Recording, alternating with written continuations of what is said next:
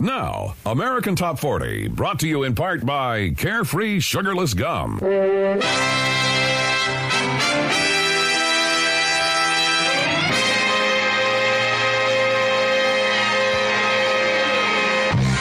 Hello and welcome to American Top 40. I'm Casey Kasem, and this is our weekly countdown of the 40 best-selling songs in the nation. Sunday morning at 9, right here on Maine's most listened to radio station, W. I'm not going to say all that shit. Alabama. Jeez. What the fuck am I doing? Promos inside the fucking game? oh, fuck it. Bullshit. The fuck does that mean? Huh? Good golly, Miss Molly. Oh, fuck. Hmm, see, when you come out of those up-tempo goddamn numbers, man, it's impossible to make those transitions. And then you got to go into somebody dying. You know, they do this to me all the time. I don't know what the hell they do it for, but goddamn it, if we can't come out of a slow record, I don't understand it. Okay, I want a goddamn concerted effort to come out of a record that isn't a fucking up-tempo record every time I do a goddamn death dedication. Yeah, it's fucking ponderous, man. Ponderous, fucking ponderous. Hello and welcome to Goddamn Up Tempo Records, Casey Kasem's American Top 40 podcast. My name is Kyle Riismandel, and I'm joined by. Paul Riismandel. Today, we're taking a trip back in time. We're going to December 15th, 1991. Paul, do you remember where you were December 15th, 1991? December 15th, 1991. Yes, I, I believe I was in college at this time. And at December 15th, there's a there's a good possibility, right, that that's that period where maybe uh, the semester had ended or I was or was just finishing up uh, the fall semester. So I might I could have been in either in either beautiful Trenton, New Jersey, actually Ewing, New Jersey, at the former Trenton State College, or in uh, of course. even be- more beautiful Wanaque, New Jersey. Uh, so I might have been home with you. I, you know, Yeah, I think if you were if you were an SMR that year, then you probably were still on campus. I was not an SMR that year, uh, but at that, You were that probably year, home then. a student manager in residence, running basically running a dorm, having way too much authority and responsibility than any undergraduate student should be allowed to have. But uh, Yeah, it's, it's like the greatest job. You're like a super of a building, but somehow even more powerful. yeah, it's weird. exactly. You are. You're basically the super. Such a weird thing. Um, and uh, no, I was. I think I was merely an office assistant at that point in my residential life career. Yeah, that sounds right because you're working your way up the ladder. working my way up the ladder. I was running something called the Program Center, where we had a big pile of AV equipment that we would lend out to the uh, to the CAs. I guess they're called like uh, I don't know uh, RAs in other in other universities and colleges. It's like VCRs. I had DJ equipment. Uh, and we would lend shit out for uh, so people could uh, you know throw programs. That's why it was called a program center. Yeah, it was pretty cool. Uh, I, I also went to the same college, although much later, and uh, I served in those capacities as well as an office assistant and an SMR. I have since learned they no longer have the job of SMR. Um, I suspect So with good reason So sad. that they realize that we should not be in charge of that stuff. Um, Oh my goodness. Well, yeah. So I, yeah, that's that's roughly where where where I was. I think I would have been. Um, I probably would have been starting my at the beginning of my junior year of yeah. It would have been my junior year of college. So so you know I, I had it now. I kind of knew I kind of knew what the hell I was doing by then, and I probably was listening to very little pop music aside from what maybe I was exposed to in the uh, cafeteria. Yeah, and, and like I think this is probably the wheelhouse for me in terms of listening to pop music because I would have been 13 in eighth grade at Wanaque Elementary School, and that would have been the time of like the single making the transition to CD, and where I would have been like, even if I didn't like it, I would have been listening to like Z100 in New York. Oh wow! Or something in the Scott you know with Shannon. my friends. Yeah, I mean, it was kind of compulsory. You kind, it was part of being cool or trying to be cool was knowing what was on the radio in the morning when you got to school. Yeah, yeah. Um, I mean, we lived extremely close to school, so there wasn't a whole lot of commute. You know, it was like li- literally like a five minute walk. So, um, not a lot of time unless you were listening in the shower or something. But uh, yeah. So in December of 1991, um, dissolution of the Soviet Union. Ukrainians vote overwhelmingly for independence from the Soviet Union in a referendum. So we have the ongoing dissolution of the Soviet Empire, um, of which our uh, grandparents played somewhat of a part as expat Estonians in America. Um, and our grandfather actually helped draft the Estonian Constitution. Um, journalist Terry Anderson is released after seven years in captivity as a hostage in Beirut. Um, I didn't realize that was that late. I don't know why I thought that was earlier. Um, not a whole lot else. In 19, Hmm. I mean, I mean that's pretty big. 1991. Those are pretty Yeah. big earth shattering moments right there. So Yeah, and to think the stability of the world kind of rested on a, a small number of people doing the right thing in the UK and the United States and in Russia, uh, and they mostly did, at least for a time, right? Um, for a time, well, yes.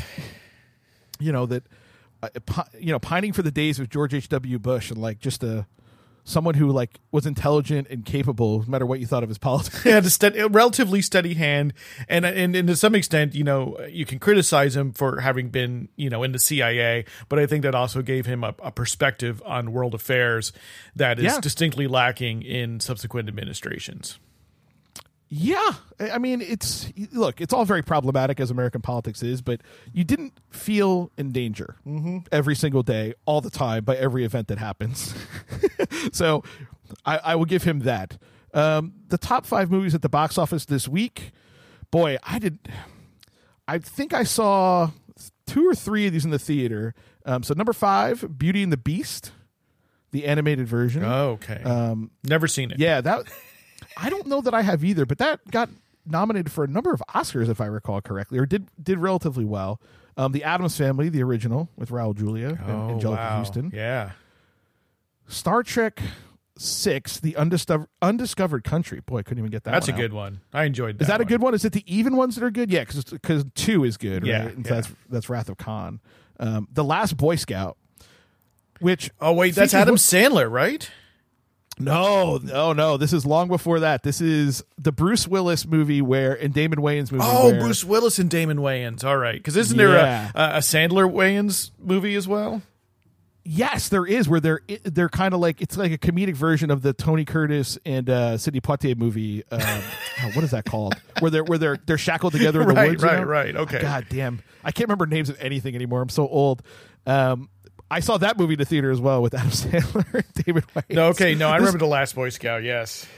it features maybe the craziest scene. I, I texted a buddy of mine not that long ago with this scene from YouTube where it's set during a football game and the football player is involved in some sort of drug trade or something and he's running down the field to score a touchdown and pulls out a gun and shoots someone as he's running into the end zone.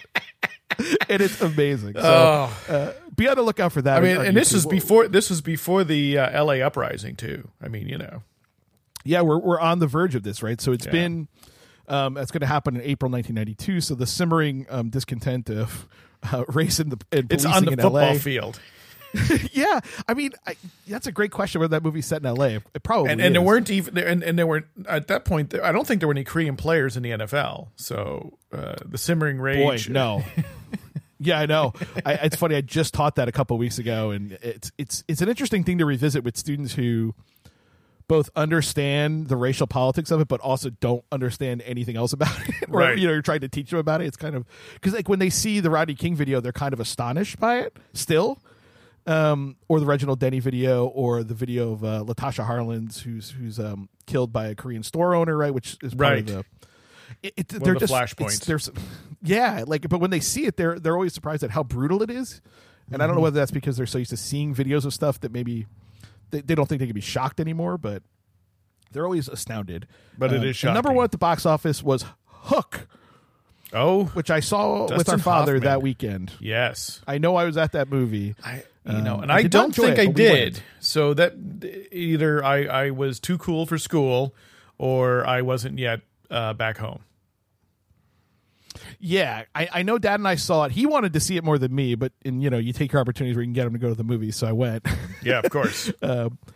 And number one on television for the 1991-92 season, um, un- not surprisingly, 60 Minutes, but Roseanne Murphy Brown Cheers Home Improvement. Home Rounding out the Improvement. top yeah. five. Forgot about the long reign of uh, of uh, Tim. What is his last name? Tim Allen, yeah. Tim Allen. There yeah, it go. starts that early, which is kind of surprising. Yeah. And there's like I I always think about this. The shows I used to watch as a 13 year old were almost never for me. I watched Murphy Brown. I watched Designing Women. you know, like these shows that were certainly had nothing to do with me. Thirty something. Taught you a lot, though. You learned a lot about uh, about uh, boomer uh, boomer uh, concerns.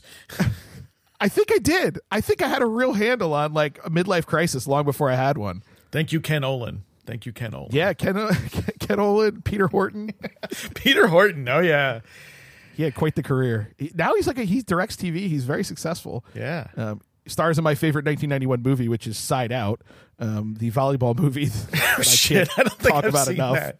I just remember him from Singles. That that's what I uh, as Yeah, the he's bicycle great as the bicycle too. guy. Yeah, Also 1991. Wow. Right? Or 92? 91 or 92. It's right around this period. yeah. 92. 92. Yeah.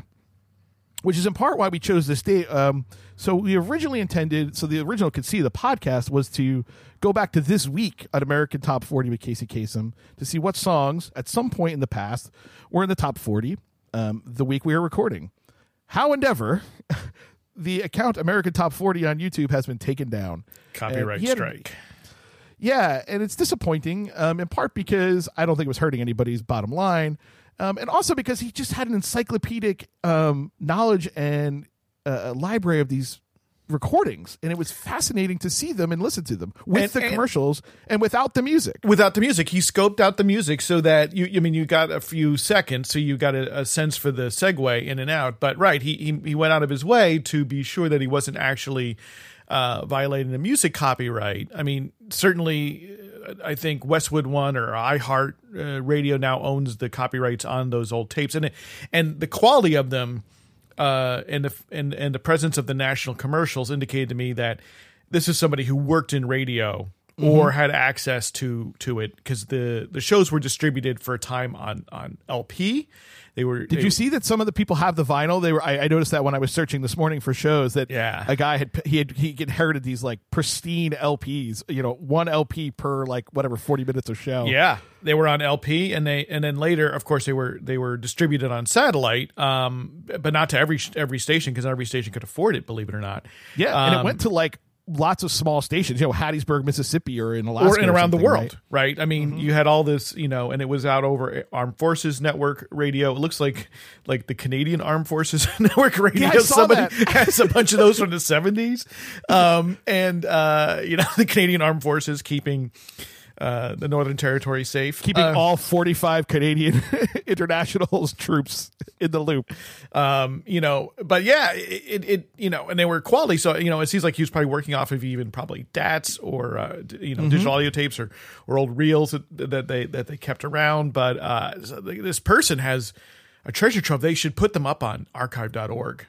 That's what they You know, really I was do, thinking to the same preserve thing, it, that- you know, Yeah, that, and, and I do. You know, you know, I, you and I talk about this quite frequently about you know saving these projects and making them available to historical archives and projects we could do with them. You know that I think I I feel very strongly that this kind of history still needs to be written about everyday culture of media that is really hard to recreate. Right, Yeah. it's very difficult to capture somebody's day to day experience with the newspaper, the radio, and the television in this kind of linear way, right? That like, you know, or linear and non-linear simultaneously, right? That you're like moving between media, but you're experiencing them like straight through, right? That this is Casey Kasem, you're not getting a second chance, right? Unless you tape it off the radio. Um, Yeah, it, So I and- think and, and they're out there because the records have made them made their way to some extent into the used in secondhand market because you know the radio stations didn't hold on to them, or most of those radio stations have been gutted sixteen times over in the intervening twenty years. And you know, and yet there there is that that historical value, and it iHeart does have a, a classic Casey Kasem channel on their app, so you can go listen. But of course, you it's not on demand; it's whatever they happen to be playing right now uh, you know, it, which is when I, I actually tuned in before when we are getting set up, and it, it was it seemed like 1988. There was a Debbie Gibson song, Yeah, uh, I think, and um, which is great. I mean, I'm glad people are listening to it, but it doesn't. I still think there's some value to like the broadcast version with the commercials. with the commercials as in particular, right? Because so the commercials you're getting are just uh, crappy iHeart, uh, you know, internet radio commercials. So you're not, you know, Right. and they're not they're contemporary to now. Not to the ti not genuine to the time, and and you lose that sense of you lose that sense of time and place. I think. Yeah, totally. And there's it's like VH1 Classic or MTV Classic that way of like you get to hear the videos or see the videos, which is fun, but you don't get like the whole experience, which is why you know I, I often watch like the vid checks or things like that where you get the commercials and then the introductions in the same way on YouTube, which no one seems to have noticed about MTV for whatever reason. So we'll see how long that lasts. you know, it, it's it's funny because you know what happens. You know, it's it's the way the the copyright strike system works. It's really up to the copyright owner. So Right. they can say, uh, find that that song in particular. It's usually about music more so than anything else. Can stay Mm-hmm. in the video, and we but you can't monetize it, and the copyright owner for the song gets all the monetization. So that's Right. what happens. But I think with um, vision with things that are not music, and so my guess is that it probably was iHeart or whoever owns the copyright on these Casey Kasem uh, archives. It was probably more about that than the music, and that that probably there's no real mechanism for that, right? It's the same way if you play Yeah. put like a full movie up on YouTube. There's no like, okay, we'll leave it up, but you know, demonetize it. It's it's it's up or down, pretty much. Yeah, I think that's probably what happened to this guy. Is that he might have been might have been monetized at that point, but I don't know. His traffic wasn't. I, I was always astonished at how small the audiences were. It'd be like four thousand plays. I mean, you know, not that that's not. It's not nothing, but you know, it's not a monster either. Like gobbling up ad revenue. Copyright, shaking fist at microphone. Ah, all right, so you ready? You want to? Yeah, That, that was about don't you count fifteen minutes down? of chit chat. yep. Um, all right, three, two, one.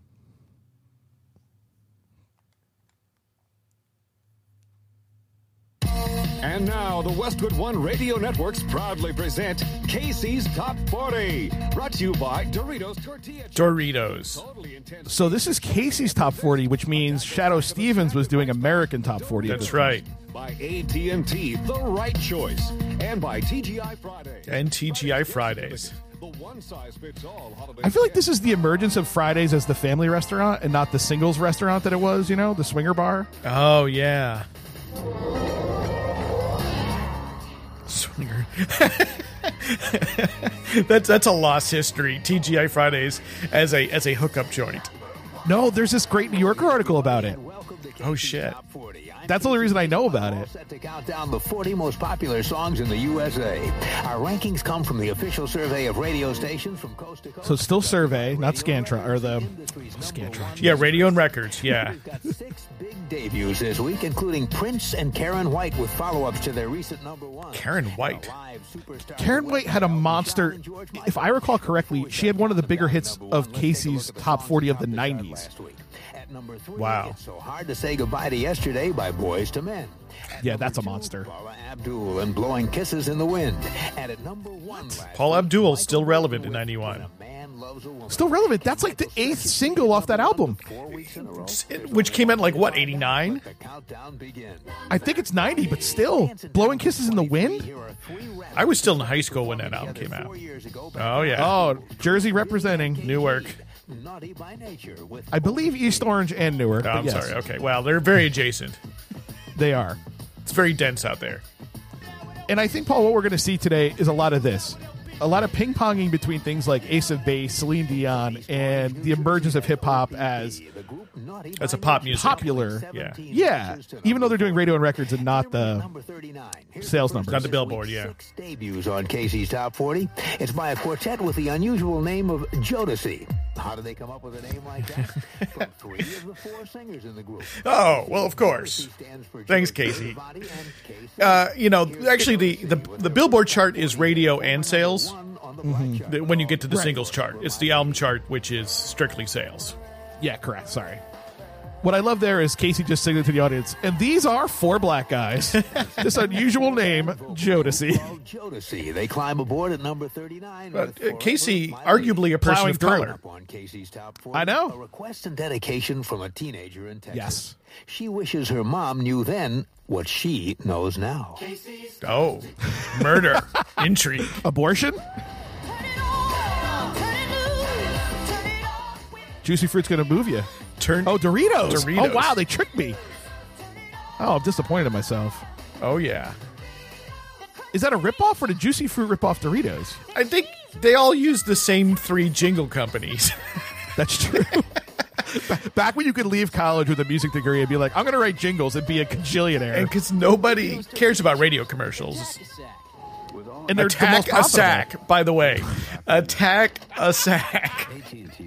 I think that's not the last time we're going to hear that today. Here we go. Cliff Long Robertson doing the voiceover. He was the voice of AT&T.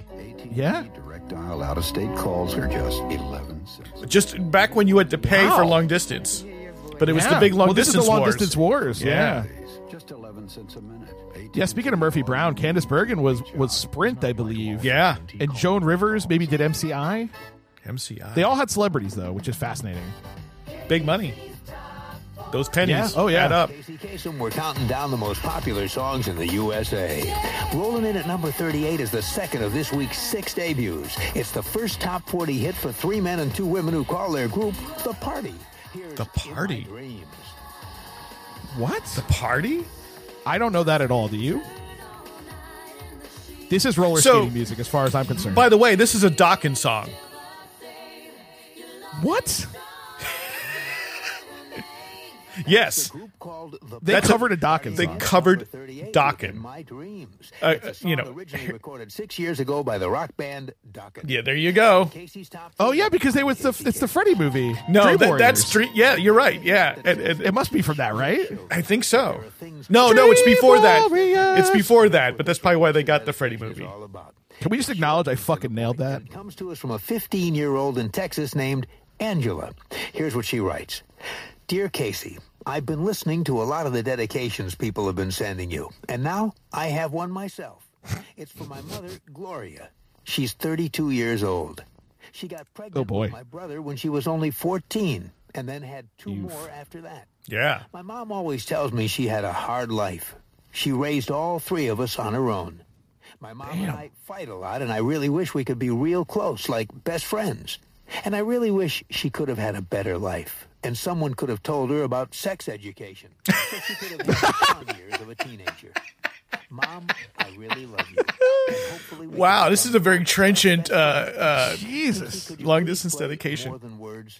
I know it was going to be like, could you please play? What are the uh, words? That's the song for sex education. you see, we don't have to take our clothes off. Is the obvious right, one, exactly. right? Paul, ex- fucking perfect. That was a Yes. perfect call. Yeah, or uh, no Oh glove, my no God. love by Or, or push it. More. MOD did no glove, no love. Boy. right around that time. Angela in Texas. Yeah, of course. I mean, again, when they were scaring the AIDS crisis, living yeah. shit out of us about AIDS. Dedication. Here's the address. Casey's Top 40. P.O. Box What I love about the dedications, they're always so heavy. Yeah. Like they're just—it's always something. Why you really, can't have a really goddamn fucking up-tempo record? I mean, they're words to live by. Oh, Cinnaburst gum. So, does the gum that squirts at you is that no longer a thing? Is that gone? Chewels? Yeah, Chewels. But the Cinnaburst, I think, might have also had some. Oh too. yeah. I don't think. Well, I'm sorry, it had flavor question. crystals like Folgers. Yeah, yeah. Chewels, I think, only lasted four or five years. Uh, but that, that that was hot back back when No, I I was in loved the it. in the. I remember in- I had in it in the uh, school. When I had my sixth birthday party. We went to see Ghostbusters. Chewels was in the you know the gift bag. But no matter where you're going this festive season, remember you can get a super low fare there on Greyhound. Oh, For a hot for a hot second, I thought that was John Walsh from America's Most Wanted. that would be great. Greyhound, knowing their audience, the big the big 15 year old AT40 run away from home audience, well targeted. Uh, coming, Aunt Beatty. yeah, I mean they do know what they're doing for sure in market segmentation. Uh, they, they get some very hip uh, stingers. radio and records ranks them, and we count them down on Casey's Top 40. It's as simple as that. At number 37 is a third of our six debuts, the song that's the brand new number one this week on the Black Chart.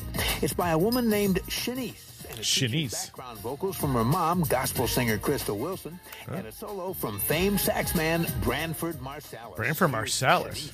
With I love This is, this was a monster song. It was like the best version of this. Like she I could don't actually recognize sing, it at all. Paul Abdul. Really? Oh wow, Shanice, yeah. First top 40 pop hit. I Paul, just in case you're wondering, she's number one on the black charts. number Yeah. Yowza. I was in my filter bubble at that time. Casey's Top 40, and we won't stop till we reach the top. I just 1991, still the black chart. That just seems amazing to me. Hobby is gardening. That's right, Bryan Adams. Bryan Adams. He's a Of course it rocker. Of course, it's, He's waking up the neighbors by you know shearing his bushes. well, you know, there's only two months a year you can you can garden in in in uh, in Alberta, That's why he's up all night unless he's up the neighbors. unless he's uh, gardening canola, in which case you got a four month growing season. Bryan Adams with his former top 10 can't stop this thing we started. This week He's another one where it's just like churning out songs that chart, and Yeah. I've never heard of them. Just a few weeks ago, rock It's the power of adult contemporary. Flamboyant characters. Coming up, our tribute to the man who went from being Frederick Bulsara to Freddie Mercury. Oh wow! Yeah, they- I so guess I guess we missed that in the news. Yeah, very recent though. I'm curious how he's going to cover this. He died from a mysterious illness. I'm glad that Almond Joy though is still putting it out there in 1991. Yeah, is he going to come right out of? He's going to come out of Almond Joy right into Freddie Mercury dying of AIDS. Sometimes you feel like a nut. Sometimes you don't. I mean, if, if there's one singer who felt like a nut, it was Freddie Mercury. yeah, yeah. Maybe too many nuts. I think that might be the problem. I wanted to get into international business. I needed money for college. Oh yeah, the military always always advertising. I, love- I just love the idea of getting graduating high school and going, I want to be in international business. And I earned over so you're gonna get in the you're gonna get in the army. college through the GI Bill and college fund. And that sounds great in any language. Call 1 800 USA Army for details. Oh, what a man! What a scam! Yeah, the recruiters were on me like stink on shit when I was 80 when I was uh, going to college. Yeah, because you could do like SIG intel and all that stuff, like decoding shit. Casey's top 40 Computers. in the 50 states and around the world every week. Back when you could say, "I wanna do computers." The most music, Power 102, El Paso, Texas. Oh yeah, Power 102. Y94, Fargo Moorhead's only Fargo new Moorhead's station, only new music station. Only Maybe the only station at all. KHOK, that's a good call letter. KAFM 97.1, Sutton, West Virginia. Here's a singer raised below the Salmon River Mountains in Boise, Idaho. Curtis Underground? 17 notches to number 35 with I Wonder Why. It's Cave Boy. See, this is the, the fucking adult contemporary, really hot oh. AC becoming a force. Oh, right? Oh boy, this is bad. He can't even sing. And player Curtis Stigers moving down from 18 to 35. Is he like another session guy who went big? It sounds like it. I'm Casey Kasem on Casey. That Dokken track only got to number seventy-seven with Dokken. So Right, yeah. So Don Dokken paid off his mortgage that year for the party. Oh, yeah. He grew up in Zanzibar, a small island off the east coast of Africa. Then his family moved to India, where Frederick went to. So Curtis Stigers just put out a um, coronavirus song called Shut-ins. Called what? They became In, in, in from his Boise Mountain Idaho, uh, mountain uh, hideaway, his his his bunker drilled into the mountains outside of Boise. He's like one of these anti-government guys out there. rock, oh. soul and heavy metal. Smashes like Bohemian Rhapsody, Crazy Little Thing Called Love. Another one bites the dust. Paul Boy, he's bordering on a rock and roll DMZ territory by calling Queen heavy metal. Yeah, but you got I know uh, it does. There's a few songs that press it, not a lot. You know, Yeah. Sheer Heart Attack's a pretty heavy record. Part dancer, part acrobat, part vaudevillian, and 100% rock. Stone Cold Crazy. British rock producer Jonathan Yeah. Said, Headbangers love Bohemian Freddie could be Rhapsody. Stunningly tacky, but he'd do it with class and style. As the 90s rolled in, not much had been seen of Freddie Mercury. And then, on November 23rd of this year, Is that like a veiled joke about how skinny he was? suffering from AIDS. His statement said, quote, The time has come for my friends and fans to know the truth. I hope that everyone will join me in the fight against this terrible disease. One day later, Freddie Mercury died. What do you think they're going to play? Candle in the Wind? Rock writer Paul Gambaccini may have summed things up best when he said, Freddie was to rock music what the supernova is to astronomy. He shone brilliantly, then burned himself out. I, I love when you get a relatable metaphor like that. Yeah, The voice yeah. and style of the rock group Queen, Freddie Mercury. Now on with the countdown. No, no dedication. Just Oh, from the ashes, interesting. here's the German rock band Got to keep the shit oh, moving. into the fucking Scorpions. oh my Oh, God. but it's this is ballad territory. It sounds like. yeah, yeah. So No, even I don't know this song. From a double platinum CD, Crazy World, that's Send Me an Angel. Scorpions Oh, yeah. Send me. notches Yeah, that's a, that's a big one. 34. And by the way, Scorpion's song from earlier this year, Wind of See, notice he doesn't call them the Scorpions. He's fucking good that way. No, no, he does get all that shit right. That's true. Year-End Special, the top 100 hits of 1991. Don't miss it. Ooh. I've already listened to that. Killer style. Forget the. He was the rock and roll with the grapefruit spoon was to silverware. I just uh, What was this commercial for? Keep your hair looking awesome all day long with Bold Hold. Got oh, Bold bold hold. I thought they were saying All right. phone Yeah, That's home. right, because we're still we're, we're we're we're we're on the trailing end of big hair, but there's still big hair tendencies in the culture at large in '91. You still need some some hold in your goddamn hair. Yeah, I mean, Smells Like Teen Spirit came out about two weeks before this, so or maybe the week before even. It's like that Tuesday. Did it come out in '91? I thought it came out in '92. I believe it's fall of '91. They released the Doesn't sound right to me. All right, I'll check it out. Get organized. Get caboodles. And remember, Caboodles. they don't say caboodles. They're not real caboodles. Yeah, the album came out on September 10th, '91. Okay, It's better to give than receive. Oh, oh. That's why you said big hair was almost over. I was like, yeah, it is almost over. but not yet. That's why Yeah. Santas are shopping with the Discover card. The card that's So that means we'll probably hear some Michael Jackson here. 1% yearly based on annual purchases. Yeah, maybe. Got the world's longest shopping list. The Discover card tis the reason to be jolly. Thanks to Discover, What? Santa loves consumer debt. Ho ho ho! Low APRs.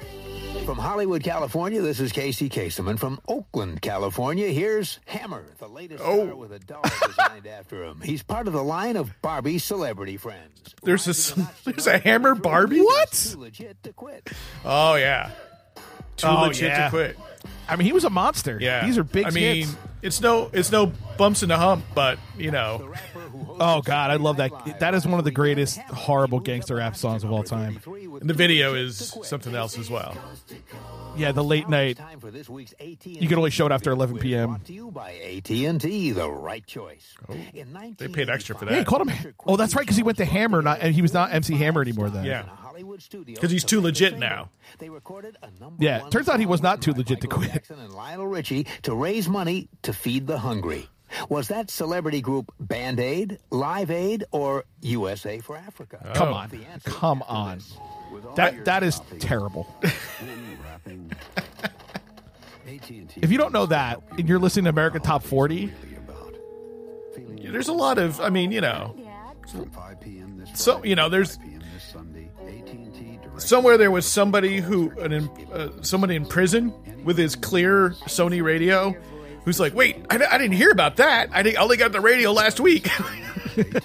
I've been in the joint for a while. and I just saved up enough uh, uh, chits at the uh, at the commissary to to get to get a radio. Quincy Jones brought together 45 Oh, Quincy stars in a Jones. Hollywood studio and recorded a song written by Michael Jackson and Lionel Richie to raise money for Ethiopian famine relief. The song went all the way to number one and became the Mm-hmm. biggest selling single of the 80s. We Are the World Wow. by the supergroup USA for Africa. I don't think I, I wouldn't have necessarily guessed that. Yeah. Well, you know, because it was for charity, so you know, people felt like they're doing a good thing. Yeah, it's true. And all six members of your Tuesday evening book club. Give them TGI Fridays gift certificates. Ah. It's the gift of good food and good times. Everybody gets chicken fingers. of participating Fridays. Okay, If you know what I mean. I was gonna say, Chicken's the guy who works behind the bar. And on top of that, you get to shop at Fridays. Get clocked. Certificates. One more reason everyone looks forward to Fridays. Hey, cool, brother. Way cool. Hey, who turned down the thermostat?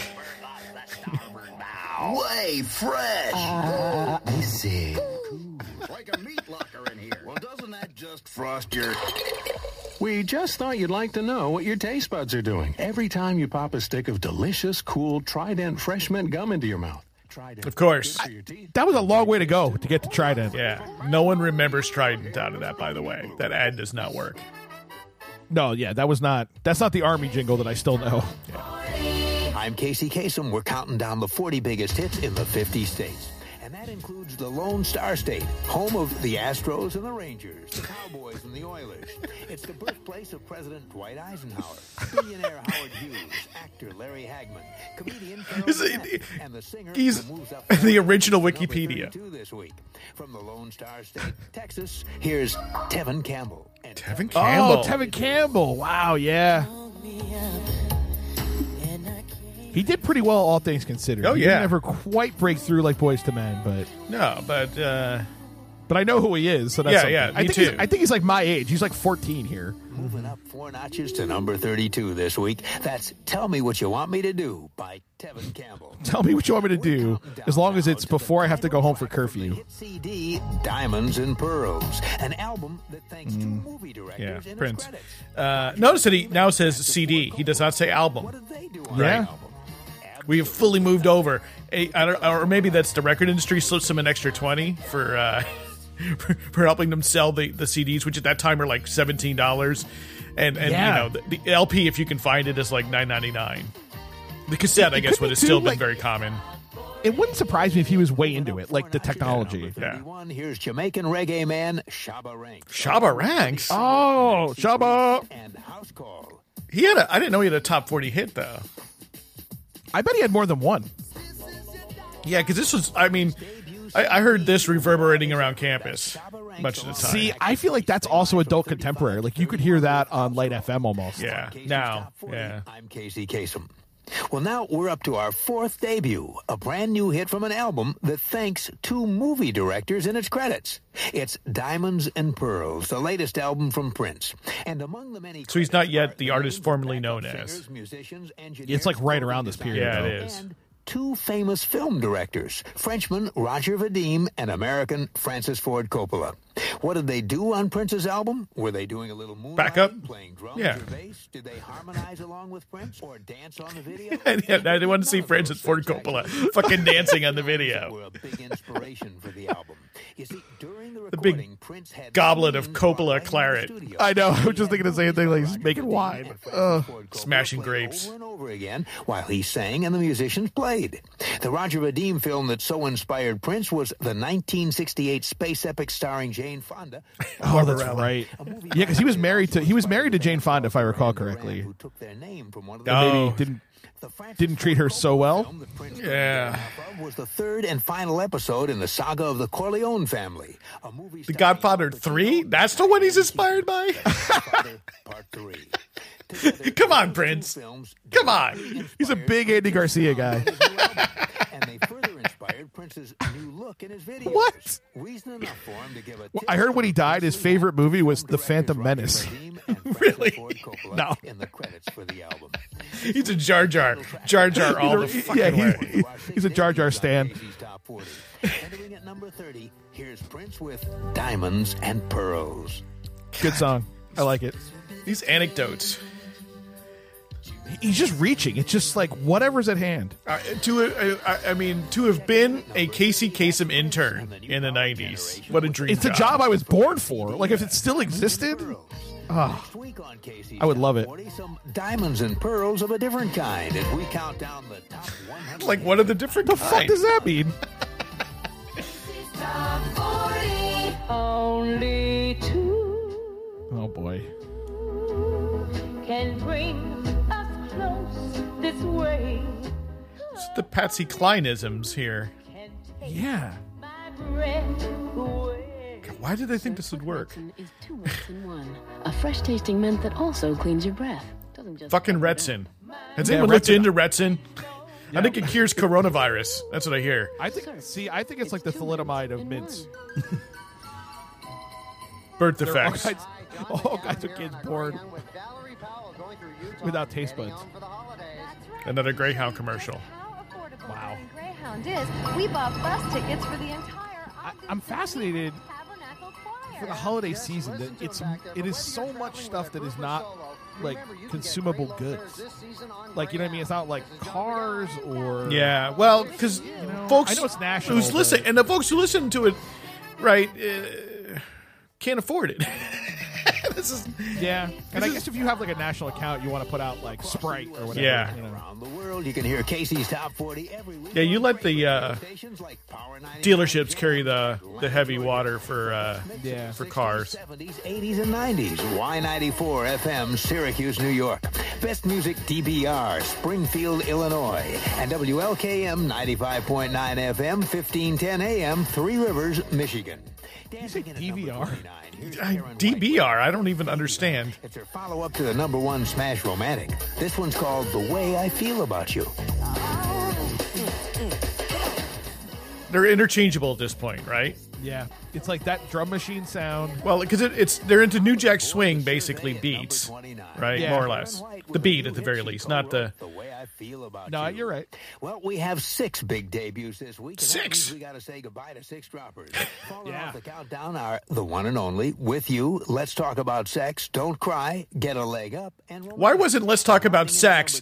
That was for the long distance dedication, right? It's a duet by two It, it could not have been more on the nose. and No one's more on the nose than Casey. between them. Here's Elton John and George Michael with their live version of "Don't Let the Sun Go Down on Me." Oh, I remember Oh, this. Yeah, This is a big hit, big tearjerker. God, uh, Elton John can't. He, he, he's willing to recycle. There is nothing he won't do, and to stay in the charts. Really, Yeah. It's this week's highest He's like he does not give a shit, number 20. and and you know, and he's got the talent to back it up. Yeah, it's not that he's not good, but he is one of those guys that's like, we'll do whatever has to do to keep selling records. was a former stripper named It's kind of like Stevie Wonder that way, where it's like, well, good or bad, I'm putting this album out. I'm going to try to sell a million of them. Yeah. Oh, if I can, can I resuscitate this song? Great. yeah.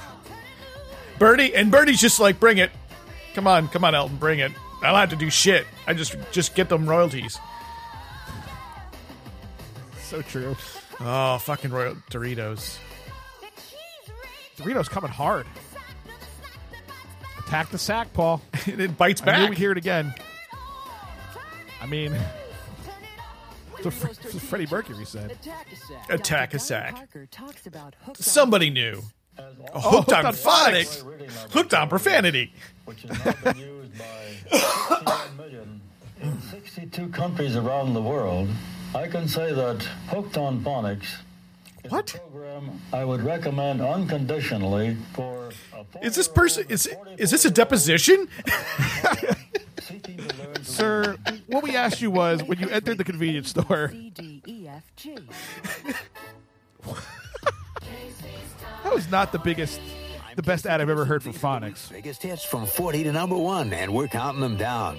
Slipping three notches to number 27 is a band from the birthplace of the Beatles, Liverpool, England. They're the Farm. With The farm? Oh, I've heard. This is like, this is like Oh, mad. vaguely, yeah, Manchester. It's like kind of Manchester. Light, Yeah. though, right? It got Yeah, watered well- down. It got watered down by the time it got to Liverpool. band called The Farm. I'm Casey Kasem. on La Farm or The Farm? Well, now we're up to the latest top 10 by Roberta I mean, Flack. I realize it's the same, but Roberta Flack teacher, is in the top It all happened in the early 10 in 1991? From Howard University in Washington, D.C. She got a job teaching music in a Washington school, but didn't earn enough money to pay all of her bills. So Roberta decided to moonlight, to work after school and during vacations. Thank you for uh, defining moonlight for us, uh, picking up singing Casey. Roberta also wanted to You know, when he uses that technical place jargon, he, he, He got loses his the uh, hooked on audience. didactic school It was a strip joint called the 1520 Club.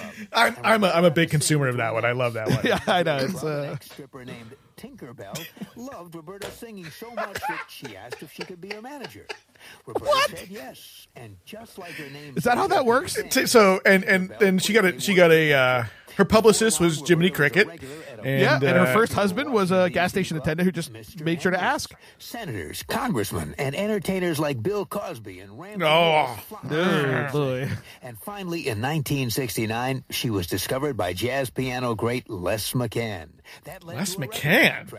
and Wow. top 10 hits. I, I've never heard of him. all began because a former stripper named Tinkerbell had faith in a Casey's loving just saying stripper named Tinkerbell. Yeah, Sounds like that, that hit a little close to home for, for Casey. Pleased to have survey song number 26. He made it not ra- he made it rain on Tinkerbell. Let's just say. but it was vinyl records. Oh shit! I do know this song. It was sort of like unavoidable. Oh yeah, yeah. This is like a backseat of mom's car song. And that's Maxi again singing with Roberta Flack on the song. Maxi that brought from Priest 17 to coming through. Set the night to music. So the lead singer of the farm is named Peter Hooton, not Peter Horton. I mean, what better name for a lead singer than Hooton? Yeah, he should have been in the Hooters. Mine's made up, Jerry. Oh God, when they danced. I want to be in college. I'm ready to do some growing up in the army. Oh yeah, that's a great way to grow up. Yeah, what is this? Has the Gulf War started yet? Yeah, it's basically over. But yeah, Yeah, it's all right because it was that one was short. Call 1 800 USA Army. Paid for by the U.S. Army. What do you think of new Cinnaburst gum? I don't like anything new. Get that microphone out of my face. get that microphone out of my face. Uh, that was pretty. That was pretty funny. This is this is like Billy on the street for Cinnaburst. Miss for a dollar. Do you like Cinnaburst gum? Very close eye on us. New Cinnaburst with flavor crystals. I, I, yeah, that that like guitar run is like in every commercial. Yeah. No matter what they're selling. Casey Kasem. I have a little guitar toy that does exactly that, that run. Well, Cher has set a new record, but she didn't do it with a record. She did it with her new exercise video.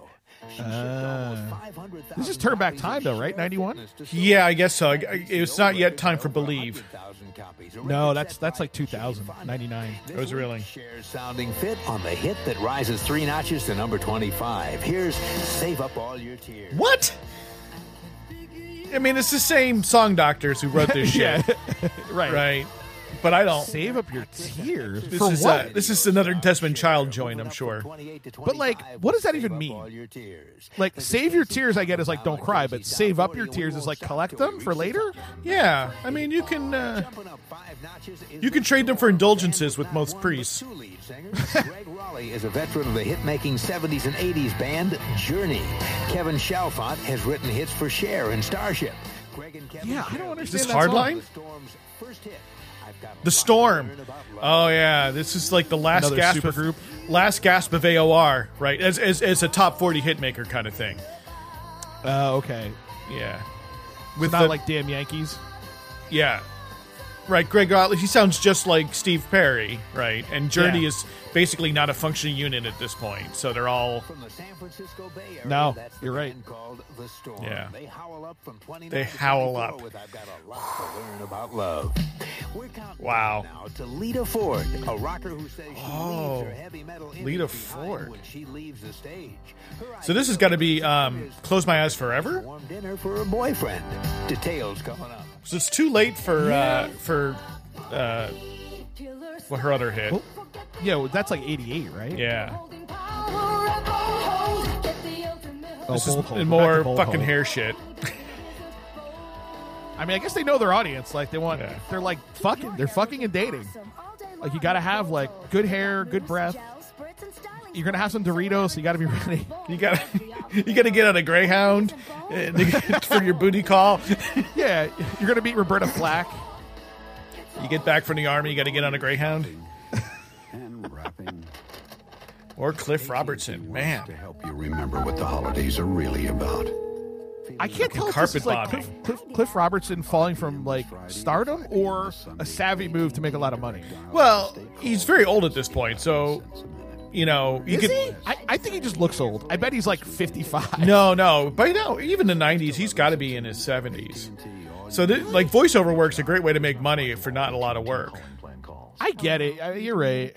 It's, I just, I, I didn't know if he was just not famous anymore or what. At Target Photo Uh, he lived a long time, though. happy with your Yeah. Yeah, he was just return them the next time 60 you go shopping and we'll 68. or give you your money back. Yeah. However, 91. we no Because doing the voiceover, it doesn't like if he did more uh, commercial work, like like with his face. Well, he was in some commercials. It, it tends to limit some of your opportunities in film. Well, that's what I figured. You don't do this until you're done acting. Yeah, but I think he's probably done. for anyone behind the camera.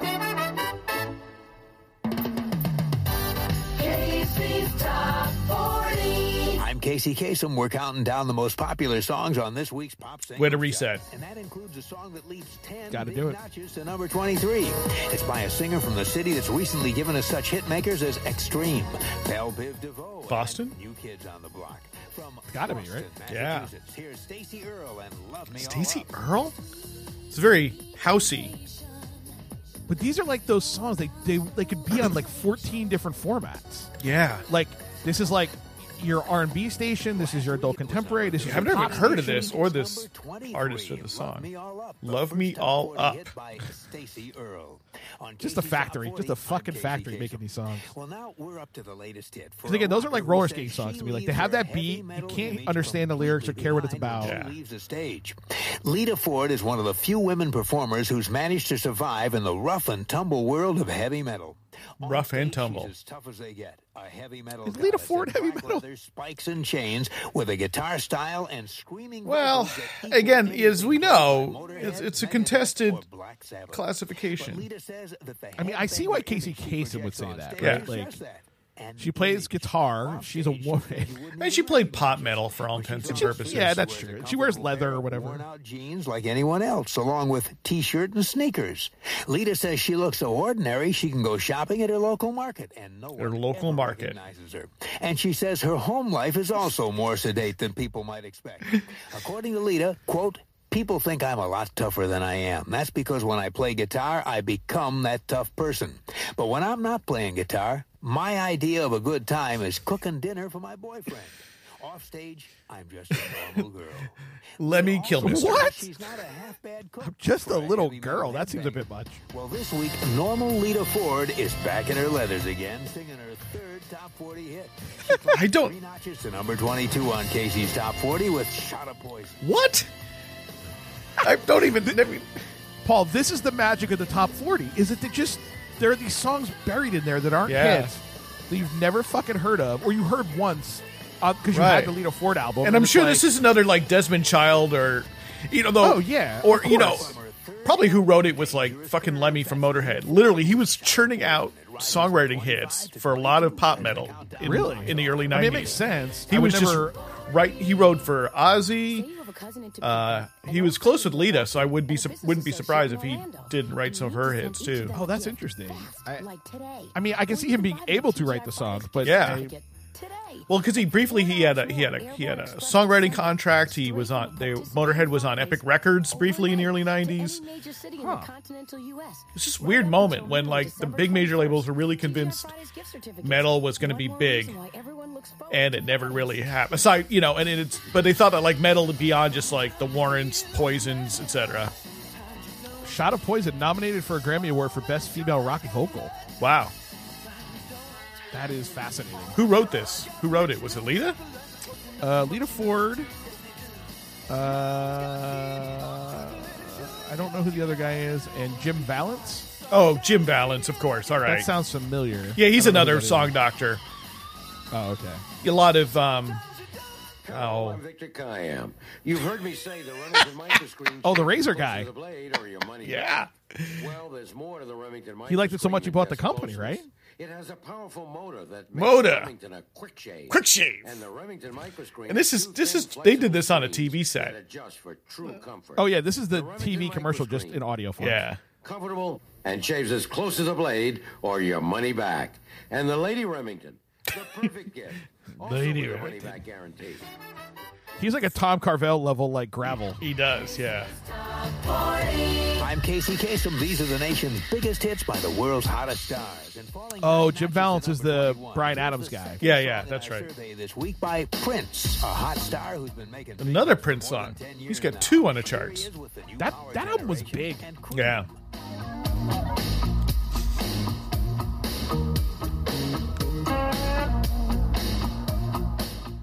Yeah, this is coming off what Bat Dance, right? Maybe, yeah. At least Right a year before this? ago. Yeah. Cream became It's 1991, number one. This right, so- from 12 to 21. Yeah, Batman was eighty nine. Or was that the sequel he did? Bat Dance, or was that for the original? I don't remember. From a Vietnam veteran in Washington State. The war has been over for years. Now he faces Yes, the war has been over for a very long fucking time. But but now what is he facing? Oh, it is from the original. Oh, now we've got the station ID break. Of course. They got to give you Well, the music bed. We're resetting, Paul. We're goddamn up tempo records. Ah, fucking you too. The seventh top 40 hit for Ireland's most famous rock. Yeah, so this is where I also feel like they don't get enough credit this way of like breaking alternative rock into the top 40 in that way with this particular sound and this album. Their New CD, Achtung, baby. That's Yeah. Not not that I love it, but it, it, it happens right at the same time. Sort of REM, U2, and then grunge, for better or worse. In the top 40, yeah. Yeah, yeah. I mean, this it, monster it- album. whereas yeah, monster albums because there had been top forty alternative hits throughout Right, the right. eighties, but none but that also really. that like heavier sound because like those earlier U2 albums were big, but they don't sound like that. D Banks. Here's what he writes. Dear Casey, I live in the mountains and ration my generated battery power to hear He's a you each. Sunday. I've started a new life at 40, but live with one heartache. No card or letter from my 15 year old daughter by a previous marriage. He rations his battery power to listen to Casey. I faced the emotions we buried back then. Now he rations his battery power. And the only way he could reach out to his daughter is via a long distance dedication. To end a marriage and a career in what doctors call a suicide run. I went What? from jail to a VA psycho ward and then met my new wife, Melody. Some dark shit here, Casey. To a psycho ward. Oh. Oh. he really called it Psycho Ward. My Yes. daughter loved Melody, and I thought that I'd given her of family. Her true feelings surfaced. Now he rations his power for Infowars. By the way, Finally, a letter filled with hatred. He's still dialing up to AOL, but- explanation. She's 15 now, and I know adolescence is tough. I survived my teen Not as tough as Vietnam. war. Casey, please play The Living Years for my daughter Justina. Thank you. And it's That's nailed it on the head. On the nose. say. Mr. Banks. Here's your request on the nose. and dedication. There are a million stories in, in these in these shows, and I would love to know the ending of all of them. Like I think I know the ending to that one, but The Living Years. He's out there with Cliven Bundy defending land. 1989 for Mike and the Mechanics. Mike and the And a Mechanics. and dedication from Mr. D. Banks in the state of Washington to his 15-year-old daughter, Justine. That's like the you don't hear a last name in there. That's a first initial last name. That's, Yeah, that's getting pretty personal. P.O. Box 4300, Hollywood, California. It's like D Boone, but he's clearly dead oh already. So Or or not. or not, he's living in the woods, married to Melody. What? Doesn't that drive you crazy? You put on your favorite CD and it skips and sputters. My favorite. CD is Wipeout. What you need is the Geneva microfiber CD. cleaner. Wow. Space age handkerchief. Space age handkerchief. I mean, they take it to space, Paul. dirt off your favorite CD. like this Well, yeah. I mean, they used it on the Challenger. the Geneva microfiber CD cleaner and it was it was the it was the be, it was the the most well known song they get licensed for like seventy five dollars. If we know anything, Chubby Checker will fucking sell that song to anybody. He loves to sell to Is like that Chubby Checker? Is it? Oh, white was it Wipeout? He's the twist. God, my No, brain's no, mush. no, no, no. Yeah, It's the Venturis or something like that. Oh yeah, I wonder. Who, Lots mm. of white facial hair. Is this about the same time the Fat Boys covered it? It was a few years before. Uh, that's a good question. Aunt So we're back with part two. I'm Casey Kasem. We're counting down the biggest hits in the 50 states. Paul, you don't need to reset. He resets for us. Number 19. Here's Yeah. Vince Neil singing lead with the Oh, Heavy Jesus Metal Christ. Mötley Crüe. This is And if you're a rock band, you're a heavy metal band. Wait, and why is Home Sweet Home a hit in '91? They did. Did, they re-release they did, it? A, they did a '91 version, if I recall. It was Home Sweet Home '91. Mötley Crüe. Oh, Jesus! I remember the video. It was a good video. He's at the payphone, like beating the I'm Casey thing. Kasem on Casey's Top 40. We won't Yeah, that was a big. That was a big MTV song.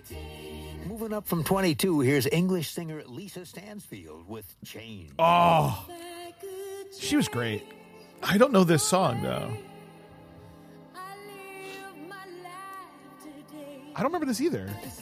Yeah, I was gonna say it's gonna pick up in a minute. but it's definitely got that that British R&B sound that that really Yes. came to the fore in the early '90s. To number 18.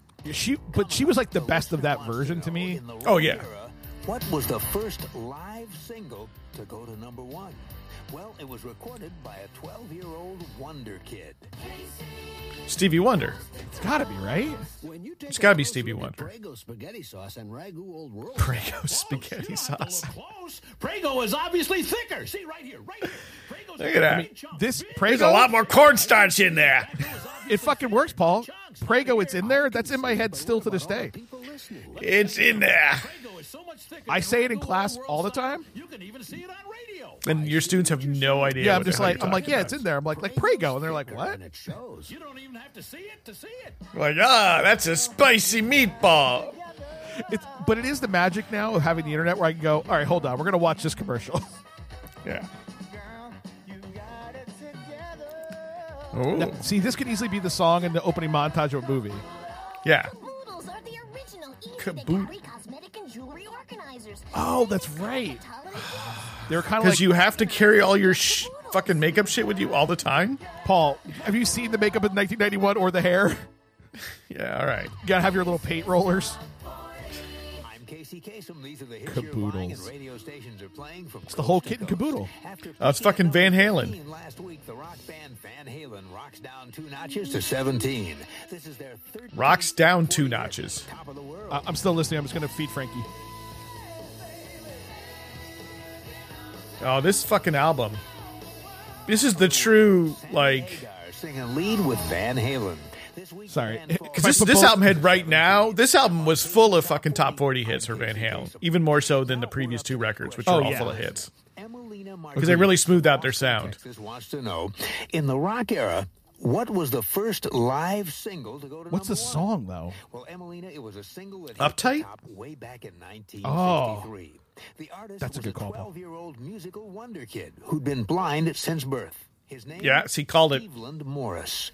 He grew up in Detroit, and at age nine, he was already playing harmonica, drums, and piano. Two years later, when he was only 11, he was signed by the up-and-coming Detroit record company called Motown Records. Steveland's first three singles didn't chart, but his stage shows were getting rave What a failure. reviews. So Motown decided to record their young discovery live. The result was an album titled The 12 Year Old Genius, an album featuring a very popular seven minute Doogie Howser? considered too long to be a single. So they cut the song in two. Remarkably, the single not only became a hit, but one side of it became the first live number one. A number one smash that sounded like this. Oh yeah, I've seen this clip before.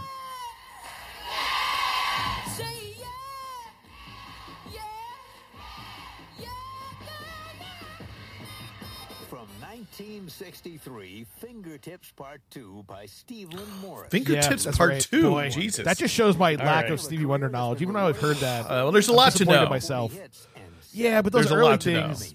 There's your answer, Emelina. The first live single in the rock era to hit number one. All right. That, that's a pretty good deep deep That- that dive was a good- for that was a good piece of trivia. We'll give him that trivia. Question. Thanks for writing in. Now on with the countdown. Number 16. I find that hard to believe, but Here's the Swedish duo Roxette with Spending My oh. Time. oh yeah, she just died, right? Yeah, I don't know this song, but yeah, Roxette was a monster, just churning this shit. It was I, this top forty has been the night single from monster bands. Like every Yeah, song right. has been the song you don't know. well, maybe because they, they just don't bother uh, releasing any of the uh, the big singles. They don't want to debut an album in like fucking November, December, No, right? it, it makes sense. It's just weird that if not, you're going to debut an album in November, December, it's fucking Christmas music. I mean, what? How many of the songs have we known out of thirty so far? Like five, haven't been keeping seven? track. Yeah, uh, more than that, but but but fewer, half or fewer. Yeah, half or fewer. Those aren't just things the Army wants you to know. Yeah, because I think you don't release big singles. So you release singles because you got to keep the the pump prime. But right, that's when you're you're going to release like the seventh single off of a hit record rather than debut a new record. You Yeah, just don't like, debut that, That shit. Paula Abdul song was just like that's got to be the Yeah. 19th song off Nah, straight up. right, exactly. What was No, that same thing with the, called? right, the Roxette, yeah. And, and, and but that was early the beginning of that Swedish pop domination. Yeah, that played out in the '90s. Whether it was direct Swedish artists or like Britney Spears is basically a Swedish artist because it, she went to Sweden, the Swedish producers. That's the end of the '90s, right? And I'll have my 2000 ish. Yeah. Britney Spears. Yeah, 99. Oops, I did it again. Yeah. And fantastic cover by Fountains of Wayne. R.I.P. Adam Schlesinger. But uh, uh, my favorite version of that song, it's like a nice acoustic This is Casey Kasem. ballad. It's good. Dancing up five notches to number 15. Here's a singer raised 400 miles east of Hollywood in one of the Oh, hottest yes. in the USA, Phoenix, Arizona. This is CeCe Peniston with a happy song about finally finding Miss Literal as always. One of the hottest cities outside of L.A. now this, yeah, this is, is a Soul monster classic. hit. Yeah, yeah, yeah. I don't know if it was a big hit, but it, it had staying power. Yeah, I, I feel like you could play this. Anybody over 30 knows that song. with a song Yeah. That she co-wrote called Finally. Every week, Casey's Top 40 There's this guy who pops up on my Facebook all the time as a possible friend. His name is William William Peniston, oh and I laugh every time. Like Cece's husband. Murph 96, Lewistown, Murph ninety six. CJCI AM, Prince George, Everybody in that town is Irish. number one hit music station, the new Z93, Ocala, Gainesville, Florida.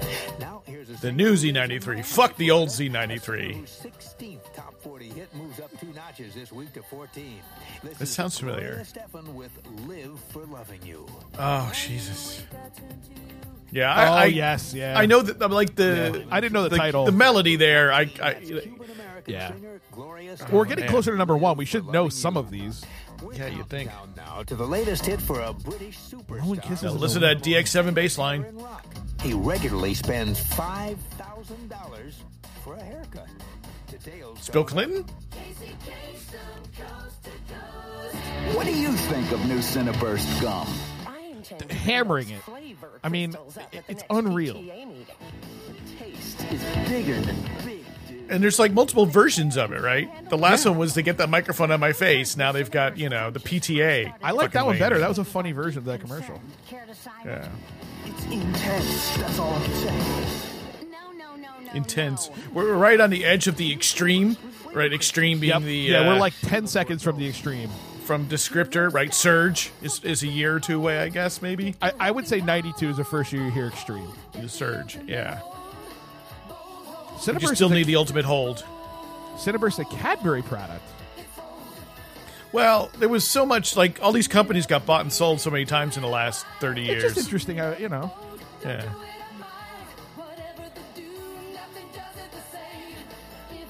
Yeah, there's like a there's like a yolk in the center of the Cinnaburst, I think. For, for Easter just for only. Easter, just for Easter. Nobody, Today's Easter. There's nothing like you a red hot core of cinnamon to bite into. a gelatinous cinnamon core. Uh, cinnamon cream eggs. That's fucking extreme, Paul. That is very extreme. You can totally see that commercial. Kids just biting into it and they can't even eat it. It's so hot. It's no, it's not liquid. It's just cinnamon. It's like it's like predates the cinnamon challenge, right? yeah, it's powdered cinnamon. I'm Casey Kasem counting down the 40 biggest hits in the 50 states. Falling two notches to number 13 this week is the first big pop hit for singer, dancer, and actress Nia Peeples. A big hit that Oh, Nia oh, Peeples. Up late with. Nia Peeples. Wasn't that the show? dreams. Oh, up shit, I don't or up? Oh, I think it was it was on Channel Nine. It was syndicated. Uh, I didn't. Yeah, I didn't see it. From the CD, Oh, what was that Nia called? Peeples, that singer Nia Peeples. She drops two notches to number 13 this week with Street of Dreams. I'm Casey Kasem on Casey's Top 40. She definitely hosted like a video, like a weekend video show Okay. or something. regularly spends five thousand dollars for a haircut. Over the years, a lot of attention Uh, has been what? paid to this star's hair. When he first dyed it blonde, Oh, the Party ago, Machine with Nia Peeples. In the world of rock and roll. Wow. That's a good title. Not the stuff. So it's not the, the sports machine with no, George that- Michael. They were on back to back though. That was the weird Yeah, thing. yeah. Had spawned the He would pull a lever and he would turn into Nia Peeples. imitated by a lot of other British rock stars. Since the 80s, Rod's hair has been a bit tamer, but he still pays a lot Oh, of yeah. attention to it. Yeah. And like a lot of Rod Stewart. Rod quite a while to find So is this when he's turning into hairstyle. Like the crooner? The one he finally discovered Is this like is this like the turn where it's all adult contemporary? Oh yeah, yeah. small, This is like Downtown. Train and like that shit. Yeah. for Rod's hair today, cutting it, styling it, and dyeing it. But these days, Yeah, we know what it means to care for hair, believe it or Casey. not, all the things you Look, can do to it. I got seven seconds to fill. I need three more words. hairstylist to wherever he is in the world. New York, Tokyo, Rio, or Melbourne.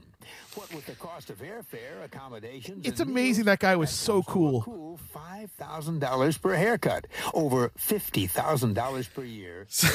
Fucking Casey's accountant weighed in on this one. Coiffed Rod Stewart is working hard to make the money to pay for all that luxury as his 29th top 40 hit edges up a notch to number 29th. 12 on Casey's top 40. From the platinum CD Vagabond Heart, this is a song Oh, yeah. called Broken Arrow. Yeah, this, so this is the fifth or sixth Yeah. single. But he would still right? get play like on MTV, not just Oh, yeah. VH1. It was unreal. Yeah. Rod Stewart singing a song written by Robbie Robertson, Broken Arrow. Robbie Robertson. Go this week. The Just doing him a favor? Like, gonna turn this into a big hit? Love You by Stevie B. Hey, Robertson's shit song, so you know. I know, but like, As the hmm. countdown rolls on. that's bizarre. Did Rod ever write a song in his life? That's a good question. I just maybe with small faces or faces like Uh, of course, it's you know I'm surprised it's taken this long to have a Noxzema or Zit cream commercial. yes, agreed. Yeah, usually there's like every every third break is a fucking Zit cream commercial. Yeah, between the hair, the gum, makeup, yeah, this makes sense. Here's how to find the right gift. Fast. No soda commercials though. Nephew, plant lady, mailman. Yeah, you're right. That is members of their bizarre. You wonder Usually too, there's- Give them is it the Casey's top 40 versus certificate. American top 40 so they can't have brands that uh, you know what I mean like Coke is over here, Pepsi's over here or Yeah, I mean sometimes they sometimes they do give a shit, or and it could be just holiday. Maybe it's not a holiday purchase, right? But like, yeah. Cuz I do feel like there was Casey clearly left pissed, so Gift certificates. Yeah. One more reason everyone looks forward to Fridays. yeah, I need a definitive podcast about what happened there. Girls and boys expect lots and lots of talk. Living in the shadows, the conflict between Shadoe Stevens and Casey Kasem. casing in the shadows. Casing the joint colon living in the shadows. It's the card that pays up to 1% cash back based on I mean, Paul, I got nothing but time now, baby. I Might- mean, I feel like that would be ah, that'd be such a good TV movie. Oh fuck, that would be good. It'd be like one of those behind the scenes, like the Saved by the Bell. Alec one. Baldwin as, K- as Casey Kasem. I feel like that could be racist. I'm not sure. He's got the quaff. Once a week on Casey's Top Oh, that's and you know how your favorite songs are doing on the national chart. Moving up uh, three And Shadoe Stevens plays himself, 11 on the obviously. national chart. Here's the second top 40 hit for Marky Mark and the Funky Bunch. Oh Jesus! Side. Oh right. I'd forgotten about this. What's- Yeah, he was uh, And just a smart career move there, Marky.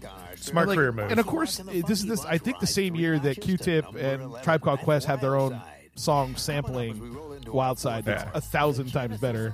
The incredible shrinking band. Because uh, Smaller Lou Reed, he liked money. Right. I think what we're He learning. like is you want to license this shit? Fine. if you're born between 1938 and 1947 and you were in rock music, you're happy to have a big fat check in 1991. Yeah. Oh yeah. He had a big record in 1991. Maybe no, it was a couple years earlier. Uh, New York was a couple years earlier. That was a big record. Amy Grant Falls, Yeah, he got a lot Amy of cred, Grant. so he. That's what love is for.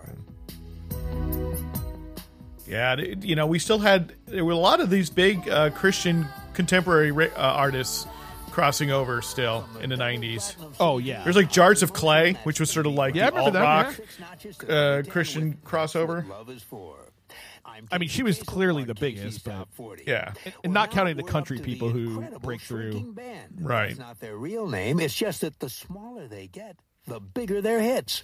This group started out as a five-man What? band. They got together in England in 1967, and for their first 10 years, though they had a strong cult following, they couldn't even get near the pop chart. In Genesis. 1975, hmm, the group's charismatic lead singer, Peter Gabriel, left. And instead See? of hiring Yeah, a new singer, uh, their uh. What was the uh, Rod Stewart So song? the five-man band became I already a forgot. four-man band. Yeah, it was on Vagabond Heart, the album, but I know. I'm looking through. their first hit album, A Trick of the Tail. Then in 1977, Wow, we're gonna give the whole history Genesis? left, and they Strap in. replace him either. so the band shrank again. The quartet became a trio, and that's when they really. Yeah, Robbie Robertson wrote one song on that album. It looks like. Okay. Van Morrison wrote a song. There were three. Holland Dozier Holland wrote a song. Hit singles started coming too. Top ten. Oh, yeah. Like Misunderstanding. That's all. Invisible touch. Hmm. How about an illegal alien? That's one of the that's one of the good ones.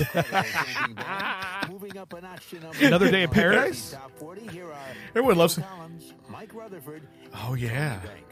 Genesis with No Son of Mine. This is a this is a Oh, yeah. monster. This album was this I can't we can't dance.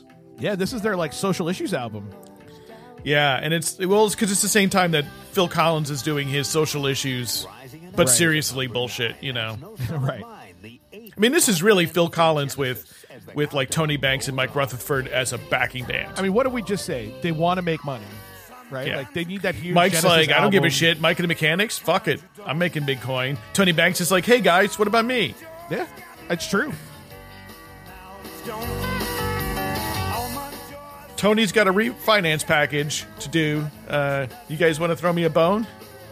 What is up with the fucking I, I don't know. country mounds here in Almond Joy? Right? You wonder whether they know something we don't. Like this is this works as an ad, or they're just fucking Yeah. way off. Well, they must know.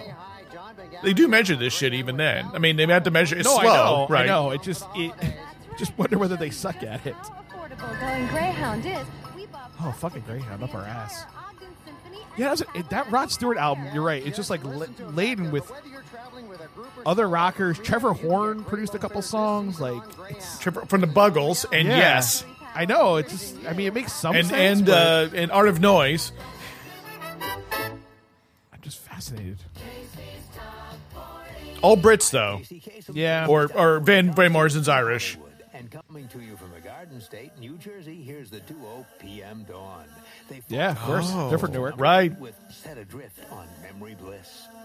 Yeah, this is a monster song. I don't really. Oh yeah. Said Oh, now I okay. Now I hear the beat. Yeah, that opening. Never mind. was- yeah. Yeah, the beat. Last week at number five. That's That right. song. Oh my god. Yeah. Notches to number eight. That's Set Adrift That must have stuck around the charts for a long time. Oh yeah, I bet that was in the Top top 40. ten for the year. That was a big song. Bigger the hits. Rising two notches is Mariah Carey and her sad love song about a woman who can't seem to get a man out of her mind. She's been hurt and rejected. Well, she should try trepanation. I hear that works really well. You just drain them right out of there.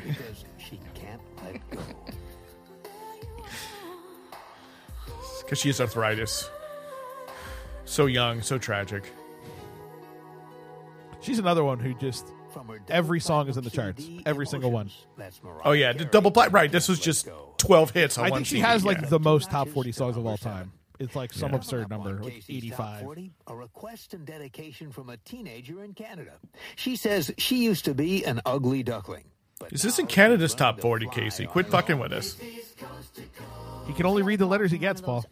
God, is there a Canada's top forty? This is now. This is this is a question. So I say, I don't I mean, I'm gonna say no, but yes. you. And my call waiting. I don't know what There they should call be. it, right? This is unbelievable. It is so weird. It's another. Yeah, because they have to have like their own Casey Casey. Yeah, It'd be they, they've got absurd. right because they they've got the Canadian content rules. So Could you hold? right. So they uh, have their own Sure say big last time. Arab Could you hold? DJ. You're still there? Give me a break. You're just not AT and T. Lebanese Canadian. Yeah, Lebanese. I couldn't remember who he was. God, This fucking commercial. doesn't I don't see anything, but I'm, I might be approaching this wrong. Send your long distance dedications to PO Box A Two, that also cleans your Regina, Yeah. Cover it up. Saskatchewan. Eh? Canadian jockeys? No, I need Canadian disc jockeys. That's weird. Wherever you are and wherever you go, you can hear Casey's Top 40 every week on great radio stations like 101.5 KPLZ, Seattle's number one hit music station, Seattle, Washington. Oldies, 90s, What other Seattle? What other Seattle would that have been? I, I don't know. favorites of the 80s and today. He leaves no stone unturned explaining Montgomery, things. Alabama. FM 95, Guatemala City, Guatemala. Oh yeah. Guatemala. Here's a singer-songwriter born in Chicago, Illinois, Richard Marx, and Richard Marx, yeah. coming back. I don't know this track. Another one, just 18th song. And where this album. is not even repeat offender. What album is this? God, this is like that's a good question. I don't know. To number six. That's the tenth top ten in a Yeah. row for Jesus Christ. Keep coming back, and that's Tenth in a row. God damn, he's a hit maker. And he probably just tossed that one off. I- you know. starts out as a lump of coal. Every butterfly was once a caterpillar. That's what this request and dedication is all about. It comes to us from a teenager in Canada named Anna, and here's what she writes. Anna in Canada. I guess you could say that my story is much like the ugly duckling. I'm a 14 year old girl. I'm a lump of coal. And big blue eyes and a height of five foot eight. And I have a weird spiny I was very young, I was always awkwardly tall and very thin. I always felt out of place. My peers made fun of my extremely long legs and thin frame, and I found it very difficult. Because she she lived in Lilliput, Manitoba, and uh. When I started getting older, she stuck out a little good bit. person and learned to accept my body for the way it was. I began to gain confidence, and I promised. And now she's a model. no This is right. This is say, what What's it the is. song though? That's what I'm trying to figure out. hopes and dreams. I began to take part in school activities such as choir, band, and various sports. I Hmm. even became the only female player on a boys' basketball team and was interviewed by a local radio station because of it. Now, I've finally grown up to a pretty attractive teenager, according to my parents. I the covers of Cosmopolitan, Vogue, and According to my dad. I don't know how to take that one. So I decided that What's the vacation joke? Dad says I'm the best kisser in the family. I'd be one of those girls. what I thought was a curse being thin turned out to be a gift in disguise. So Casey, would you please play the one? There would be too skinny or too I rich. want people to understand that you have to accept yourself for the way you are. It'll all work out in the end, and like the ugly duckling, you'll grow into a beautiful swan. This is really Yours weird, truly, Anna. even by Casey standards. and dedication. So the Richard Marx album is Rush Street. Oh yeah, Co- co-produced by Fee Waybill. What the fuck song is this? Oh yeah. Oh, I do know that one. Yeah. Who? The one and only, a recent hit And featuring Tommy Hawks Lee on drums. What Chesney for Hawks? What the fuck is Canada that? To everyone who's ever felt unsure. Is it that must be a Canadian band? Yeah. I, it can't be. I know the That's song. I I could I, do, I, did not remember the band. Chesney Hawkes. Concert calendar. The Doritos concert calendar I wanted to get into international business. I needed is an English pop singer Yeah. and songwriter. I got them both because I qualified for Born in uh, yeah, the one and only. Born in '71, my age. Now I can speak Wow. So he's 20 years old. He wrote that song. Five thousand dollars towards college through the GI Yeah. Bill and the Army It's College impressive. Fund. And that sounds great in any language. He collaborated with Adam Schlesinger of Fountains of Wayne for the single "Stay Away, Baby Jane." What year was that? 93? Uh, it doesn't say, but it's probably early 2000s. The original easy to carry cosmetic and jewelry organizers. Because he was already in New York writing songs at that point. your makeup and accessories. Yeah. Organized has never been more fun because now caboodles come in even more fantastic fashion colors and great new Caboodles. styles. Caboodles make perfect gifts, even for yourself. So get organized. Get caboodles. What is that voiceover, man? Is that Lisa Simpson? It might be intentional that it's supposed to Yeah. sound like her. I don't think it's actually her. I'm Casey Kasem. We're counting down the most popular songs in the USA. Moving up from six to five. Here's the four-man group, Color Me Badd. And He loves saying how many members there are. Loves it. So they had like seven top 10 hits, which is Yeah. just insane to me.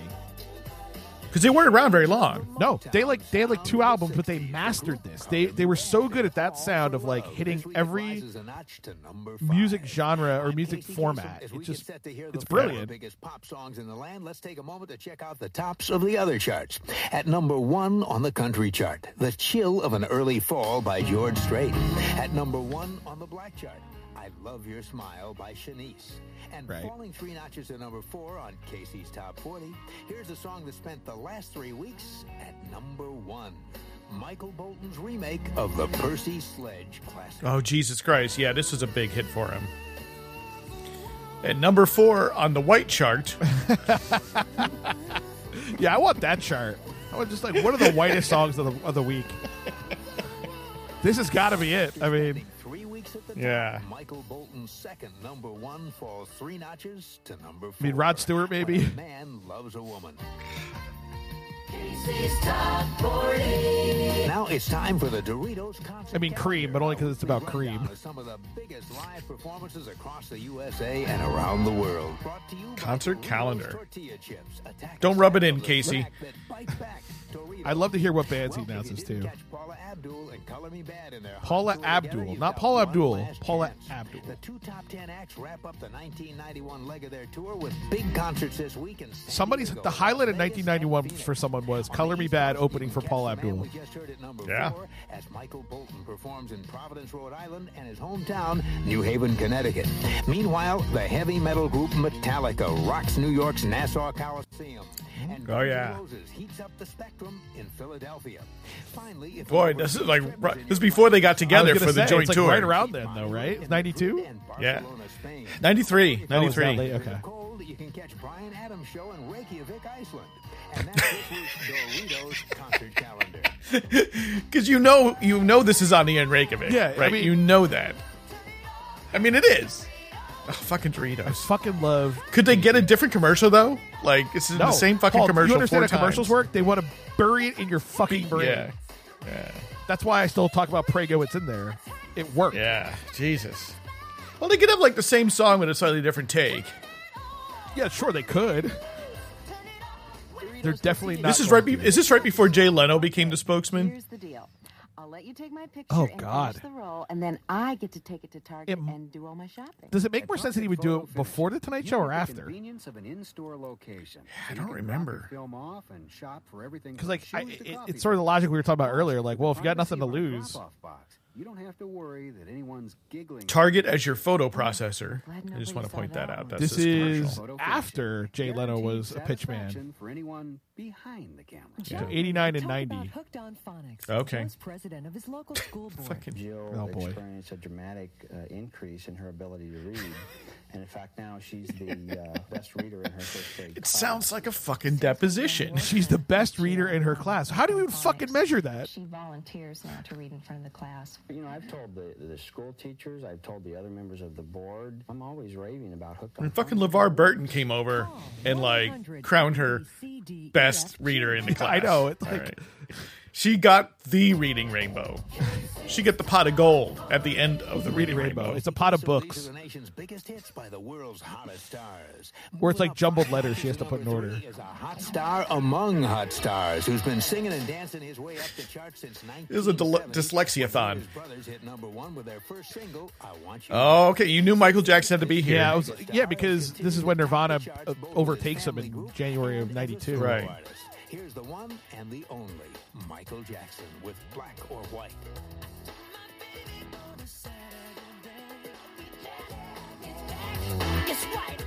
Yeah, I don't know. Not much Was, to say. did anymore. Quincy was Quincy still producing him at this point? That's Michael Jackson. I think so. Black or White. In its fourth week in the survey, it climbs five notches to number three. So now we both look We're it up. counting down now to the brand new number one song in the USA on Casey's Top 40, and it's only the second number one in the rock era with no musical instrument. No. Details coming up. His first time not with Quincy. How interesting. Here's how Yeah. to find the right gift. 'Cause It doesn't sound like Quincy at all. Yeah, but he's also like one of those guys who evolved. Fucking Teddy Riley. Yeah, I saw that. That's fuck, that's impressive. I like Teddy Riley. Yeah, I know. It's got his sound though. I mean, you know, Yeah. that's a smart move from Michael's part. Friday's gift certificates are almost too easy. It's a great gift idea. It comes in its own envelope and on top Comes of in its own envelope. Although You not, don't have to not go- black or white though. That was Bill reason Bottrell and Michael Jackson producing. All right, right. This is the multiple producers, right? Yeah. That's that's a trend that starts to happen now. Glen Ballard producing one of the songs. Actually, you know, I do know of one cheaper way to travel. William Bottrell, Bill Bottrell, worked with uh, Electric Light Orchestra, Sheryl Crow, and Madonna. ELO. That sounds right. Aunt Beatty. Oh, Jack! I think that What? could be heard. Coming, Aunt Beatty. Don't miss the bus. That's not a bad tagline. Don't miss the bus. I mean, it's the only tagline. Oh yeah, he was a monster. Madonna, Tom Petty. Sounds like a meat locker in here. Wire train. Just frost your. We just thought you'd like to know what your taste buds are doing every time you pop a stick of delicious, cool Trident fresh mint gum into your mouth. Yeah, we could definitely cut out the fifth version of these commercials. Yeah, I know. Let's build an igloo. Fresh. What's a build an igloo? I'm Casey Kasem. We're just a hit away from the brand new. Yeah, remember the time. Just a hit away. That sounds like Teddy Riley to me. The song that's been holding at number two now for three straight weeks. It's Paula Abdul's eighth top ten hit. A song from her double platinum CD, Spellbound. It's called. Spell- That was her second Yeah. album, wasn't it? Jesus Christ.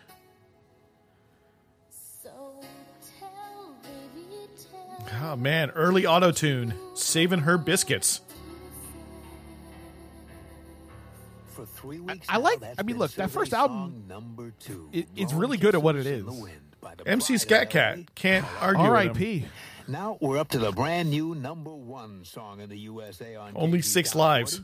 and it's only the second number one in the rock era with no musical instruments on it. He got killed by the Street Sharks. one songs with the opposite of that, all instruments, Was it? no singing. Uh, I mean, it would have Bobby McFerrin. Wasn't that a, a Yeah, that could be what hit? it is. Hit number one. No, it's too late. By the theme from A Summer Place by Percy Faith, and Rise by Herb Alpert.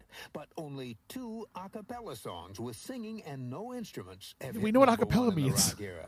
And the first one didn't come until just three years ago in 1988. Yeah, you're right, yeah. smash by a singer from New York City named But what's this Bobby one? McFerrin. 91 A powerful, acapella. optimistic song called "Don't Worry, Be Happy." Well, this week we've got another acapella hit at number one, and it's by a group of four high school buddies from Philadelphia Oh, who first the charted Boyz II last Men song. with Motown Philly. Oh. Weeks ago, their It didn't even talk did single fucking so stupid. Yeah, That's yeah, yeah. No, you're right. that song done completely without instruments is the biggest hit in the land.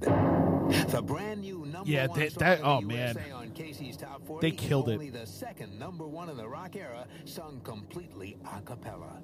It's so hard to say goodbye to yesterday. Yeah. By Boyz II Men. Oh yeah, okay, Yeah. yeah, right. I just now, yeah, I just need the I totally first blanked few too. notes. Yeah, that was obvious. yeah. Well, again, this album was just a monster. Yeah, it's like you were saying earlier that tran- we're in like this transition period where we're almost into much more hardcore hip hop and rap, but New Jack Swing like opened the door on the charts Yeah, yeah. because because the Chronic comes out like four Yeah, months from like- now. Like it's not that Yeah, far yeah. off. New number one song in the USA on Casey's Top 40. It's so hard to say goodbye. Right, and NWA isn't really a top forty commodity yet, even though they're selling shitloads of albums. Right. exactly. I mean, it, even in like the late '80s, it wouldn't even be maybe LL Cool J in 1990, the Beastie Yeah. Boys in '89. Run DMC. Like that's kind of the end of Run DMC by that point, but yeah, P.O. Box 4300, Hollywood, California. Maybe some one-hit wonders in there. Like you know what you think of like those dance raps, like uh, Snap or CNC Music Factory, right? They have like Right, you get the real hip hop, but they're yeah, not actual rappers working with producers. but they're Yeah, not like they're dance songs, really. it's not hip hop, right? Yeah, yeah. In in a strict sort of way. Yeah. Norm Pattiz, Westwood. Uh, so that's interesting. He's still around. Yeah, he runs he he runs PodcastOne. Oh, right. I was like, I know his name, but I don't know why I know it. That's No, probably I, why. I you probably I know it. him a little. I know him a little bit. Just You can let him know we're listening to his work. Yeah, no, I don't think I don't think he and I are going to talk again ever. Uh, I don't think that's happening. Uh, you just can't resist. All right, Paul. yeah, this is uh, another great time capsule. What do you? You know, it really. Oh yeah, I love it. It shows us where the culture is in so many ways, as we, uh, you know, basically are getting into the '90s. Because really, 1991 is the first real year of the '90s. If we're, Yeah, know. I would argue that like this is the end of the '90s right here. It's like December '91, beginning of the 90s. This 90s. chart. Oh, sorry, yeah, the end of the '80s, beginning of the '90s. I know it's kind of cliche because the end of like maybe hair metal or sort of that version of rock and roll, but it really is turning the page in all these genres. Yeah, and they're they're having their like sort of last gasp, uh, you know, on the charts as as, as a popular commodity. Yeah, and uh, so uh, what what do we think we've learned today, Paul? One, Hmm. Retsyn, s- I, don't know. I learned nothing about it. I just remember it. So, so, I mean, like fucking flavor crystals. Yeah. um, Yeah, that's true. Uh, They were huge. Attack a sack. You- I mean, you need to be careful with Doritos because someone will attack a sack. Yeah, you got to real careful. Uh, we have learned that Rod Stewart cannot be stopped. yeah, no matter what, he's an Someone unkillable needs monster. to stop him. He's an unkillable monster uh, with five thousand dollar haircuts. I, I learned about that. Yeah, that. I did actually learn that. I mean, I'm not. It's almost shocking in a certain way because you're like, of course he has five thousand dollar haircut because he's filthy rich and he cares about his hair, but it's also the worst haircut. Like, right? It's insane. I I know it's a bad time for hair, but that is just a brutal haircut. But he had the same haircut since the seventies. That's the thing. He had the same spiky blonde do. Yes. Is it is For- it a wig? I feel like that's a wig.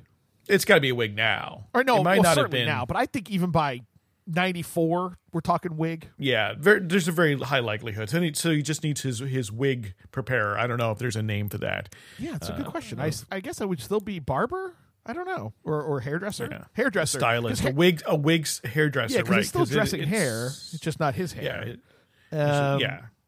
Oh, that's interesting. I'm sure. I'm sure. You know, Elton has a has a hairdresser because he's. I mean, you know, he he, he isn't very shy Right, about the fact right, but he's just, like, doing it, right? He's wearing it. Fucking forty years. Yeah. Yeah. So New Jack Swing. Well, no, because Elton Elton didn't just have like the you know the big hair, like not not just the sort of Victorian wigs, but he also has like a wig that looks like normal hair. Yeah, yeah, right. He has like the Lego bald. Man wig. You know, like the Lego He little Lego Man hair, just like average hair, matted to his head, and he wears Yeah, he's like play like Playmobil, really. right. More Yeah, sorry, Playmobil yeah. He's the janky Lego man. Um, Yeah. New Jack Swing on the upswing and probably quickly on the downswing through 1992. right and and and the bad like that the the bad blue eyed soul right blue eyed soul Yeah. the, the michael bolton and these other artists i never heard of they've they've now like they've drained almost all of the blood out of blue eyed soul Do you think right? it's we're now just covering or you know Yeah. and it's it's just being squeezed to death Do you think it's like VH1 is working like MTV used to, meaning the creation of VH1 in like 86 or 87, Video Hits 1, uh, as Casey would tell us, um, is driving that market where it's like, oh, we have to create content for that now because we have this whole other place to play. Oh, yeah. You know what I mean, Like, that's definitely- where like Michael yeah. Bolton would be or whoever wouldn't be making these records. No, because what they're going after, right, are are are folks who were you know teenagers or young adults at the dawn of MTV, Yeah. and who are now getting into their thirties, and you know, so their you know their tastes are changing. Or people who don't It's- watch it's aimed MTV. women because women actually. Uh, with regard to radio, women are a bigger market than men. Mm-hmm. Oh, yeah. um, and they're bigger consumers, so they don't buy as much music in the album format, but they they are they will buy music. I mean, Yeah. it wasn't, but you know, but when it comes to radio, and this is where it's coming from, right? It's really from radio. Uh, women are the bigger market for top forty, adult contemporary, etc. So I definitely think that that is definitely VH1 was also definitely at that time focused on women who were more uh you know 25 to 35 Yeah, or maybe even a little older, but yeah, like and I also think like the Dirty Dancing soundtrack, like I feel like that like that gateway of like 87 88 just like opened the door to this whole world Yeah. that became super profitable. Like they often Right, do well, with market it- segmentation, right? They Yeah. figured out like, oh, we can wring every dollar out of these people.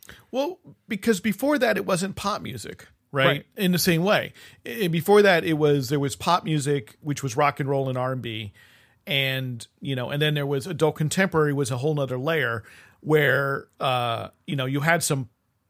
You occasionally had, you know, pop hits cross over to adult contemporary. You didn't kind of have the same back phenomenon. You had a few Right. things like some late Neil Diamond hits, some late uh, Barbra Streisand hits in the early '80s, um, but mostly, right? If you you were you were playing, but they were playing to a different generation, essentially, right? They're playing to the non rock and roll boomers, Right, exactly. And- or and, and people who are even a little older than boomers, Right. right?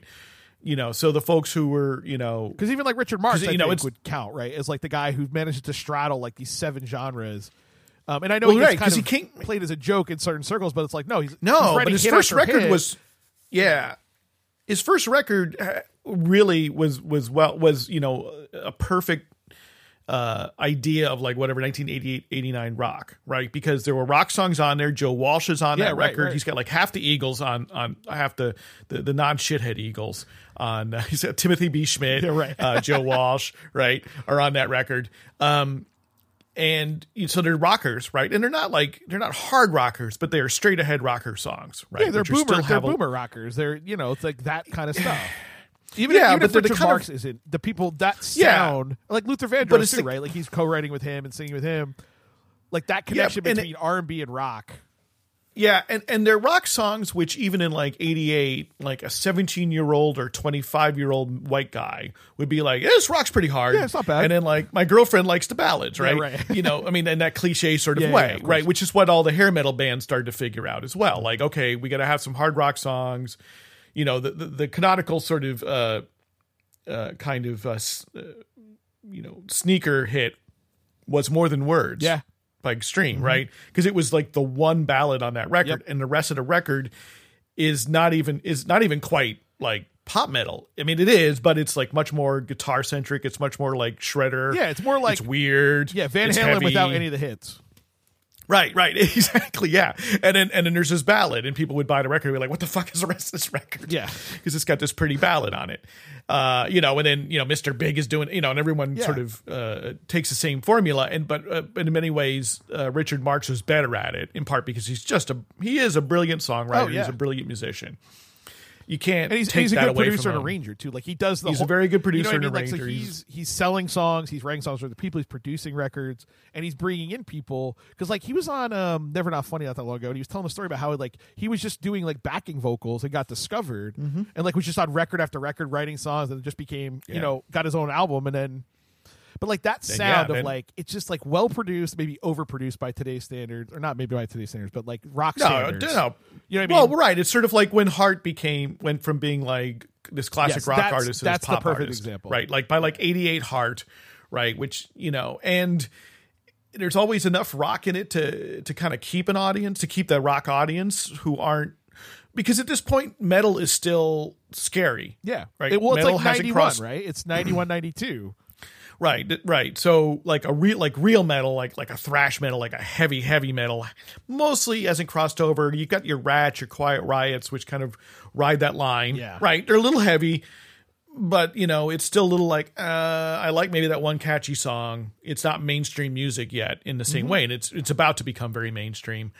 And and so I think right, we have all this kind of like you know, we have we have the R and B and and and sort of adjacent hip hop that's becoming mainstream, and you've got this like, and you've got the weird exhaustion of adult contemporary. Yeah, it's it's a very it's it you know it's it, it's you're right. I think it's a very strange time, and it'd be interesting if we can find a '92, like from a year later. Yeah, yeah, or even like, uh, even like just like a end of ninety two, beginning of ninety three, even because like that was more again maybe because of my age. I remember more of both like alternative quote unquote music and also pop music simultaneously. Yeah.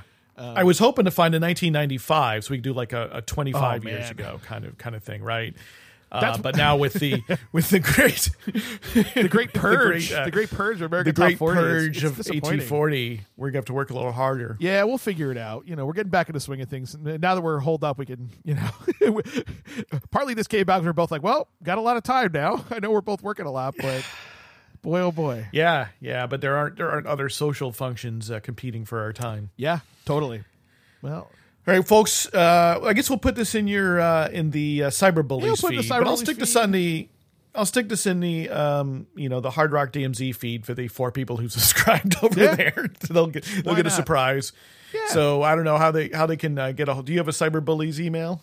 Uh, cyberbullies podcast at gmail.com. Uh, Yeah, maybe that- send us email send us there. email there. Uh, I think Ken is still tending to that, but he'll be happy to send along whatever he finds.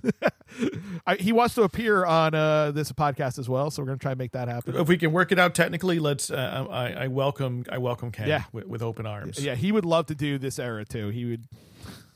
he Yeah. would All right. Well, let's look for 92 for next one. Let's see if we can do that, or, or you know, if not, maybe early 93 or something. But let, let's let's uh, let's let's do a deep dive into the era. Yeah, let's get into it. into We'll this part of the rock era. Yeah. All right. So for Paul Riismandel, I'm Kyle Riismandel. Thanks for listening.